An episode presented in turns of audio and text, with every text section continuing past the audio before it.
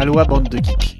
Dans ce monde, il y a deux catégories de gens, ceux qui jouent et les autres. Moi, je joue. Vous, vous m'écoutez. Salut à tous, dans l'actualité cette semaine, je ne vous parlerai pas du festival de Cannes qui se rapproche à grands pas, mais dont je suis maintenant si loin.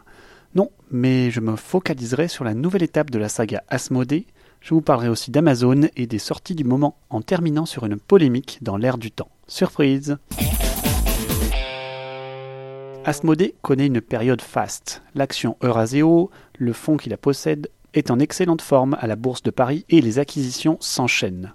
C'est tout d'abord Rebel, le plus gros distributeur polonais de jeux de société qui est entré tout récemment en discussion exclusive en vue d'un rachat. Une acquisition des plus logiques après notamment celle de Heidelberger, le plus gros distributeur allemand l'an dernier. Cela devrait enrichir le catalogue polonais. Mais ce n'est pas tout. Vous souvenez-vous de l'épisode Mayfair Games qui a eu lieu il y a exactement un an?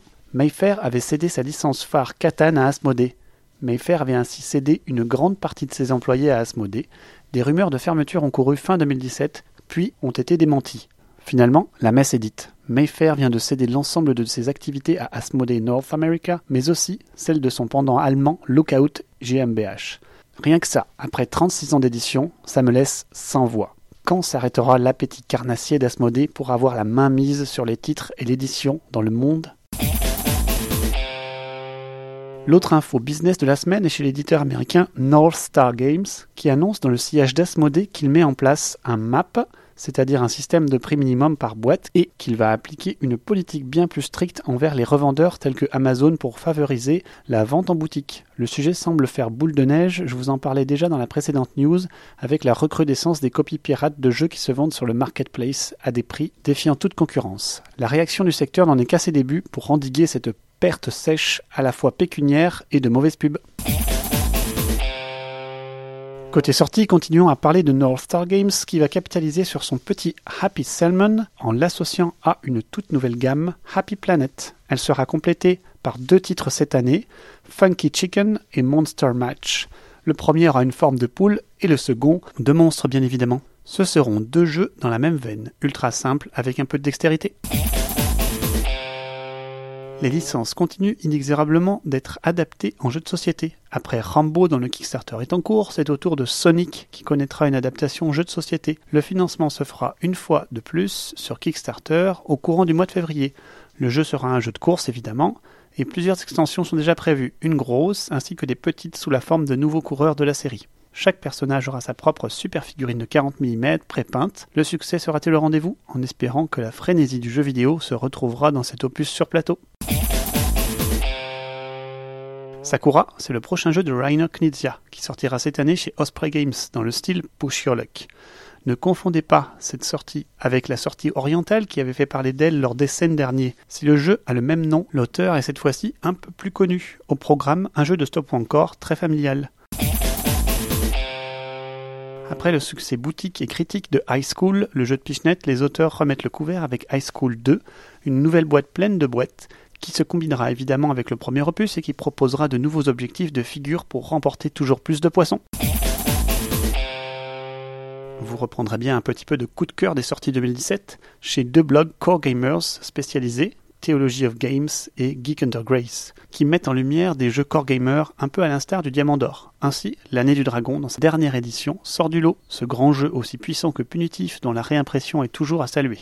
Au niveau filler, c'est Sagrada qui sort du lot, avec ses couleurs chatoyantes, il est plusieurs fois cité et connaît un vrai succès d'estime chez les joueurs. Ensuite, Gaia Project, la suite de Terra Mystica, a un très fort potentiel. Souvent annoncé comme meilleur que Terra Mystica lui-même, il devrait sans nul doute truster les charts Score Gamer cette année malgré un prix très élevé en boutique. Pour terminer, sans grande surprise, c'est Gloomhaven qui ressort. Ce Baldur's Gate sur un plateau numéro 1 sur Board Game Geek est particulièrement plaisant. Son prix et sa démesure ne font pas peur à grand monde. Enfin, la sortie insolite de la semaine, c'est le Monopoly des tricheurs, un énième coup marketing pour vendre du Monopoly, où le principe n'est pas vraiment de tricher comme un mytho, mais plutôt de réussir des objectifs douteux pour récupérer des bonus. Terminons avec une polémique pour le moins ancrée dans l'actualité des réseaux sociaux, celle du sexisme. Étant donné la sensibilité de chacun à ce sujet où l'on peut lire tout et n'importe quoi, je vais tenter de vous apporter ma vision sans en faire une généralité. Si le sexisme est un mal qui ressort de notre époque, c'est aussi pour dénoncer les attitudes déplacées de certains envers les autres. Le respect est pour moi au centre du sujet et porter des propos sexistes fait partie d'une marque d'irrespect pour l'autre. C'est bien beau toutes ces généralités, mais qu'en est-il du monde ludique?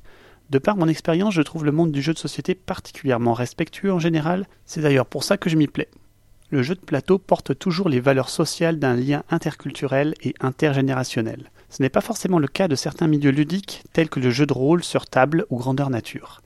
Jouer un rôle, c'est se mettre dans la peau d'un autre et y appliquer assez souvent un certain nombre de clichés qui peuvent être bien malvenus, à la fois en jeu et hors jeu. C'est aussi ressentir une vraie liberté d'expression ou de conduite au-delà des tabous, ce qui peut conduire au meilleur comme au pire. De ma petite expérience, je dirais que ces milieux demeurent très cloisonnés car ils n'intéressent qu'une niche parmi la niche ludique elle-même.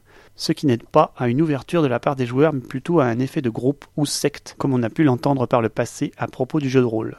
Le jeu de rôle est par essence plus enclin à être sexiste et une attention toute particulière est nécessaire pour respecter l'autre dans ce genre de hobby.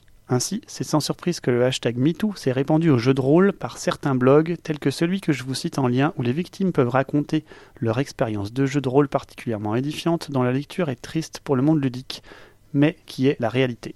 Chacun devrait méditer sur son comportement en société, le ludique n'étant pas épargné, surtout côté jeu de rôle. Avec la démocratisation du jeu de société, je reste persuadé que la situation s'améliore, mais autour des jeux de rôle, il est évident que l'on puisse éprouver de l'appréhension, tout est encore une fois question de joueurs.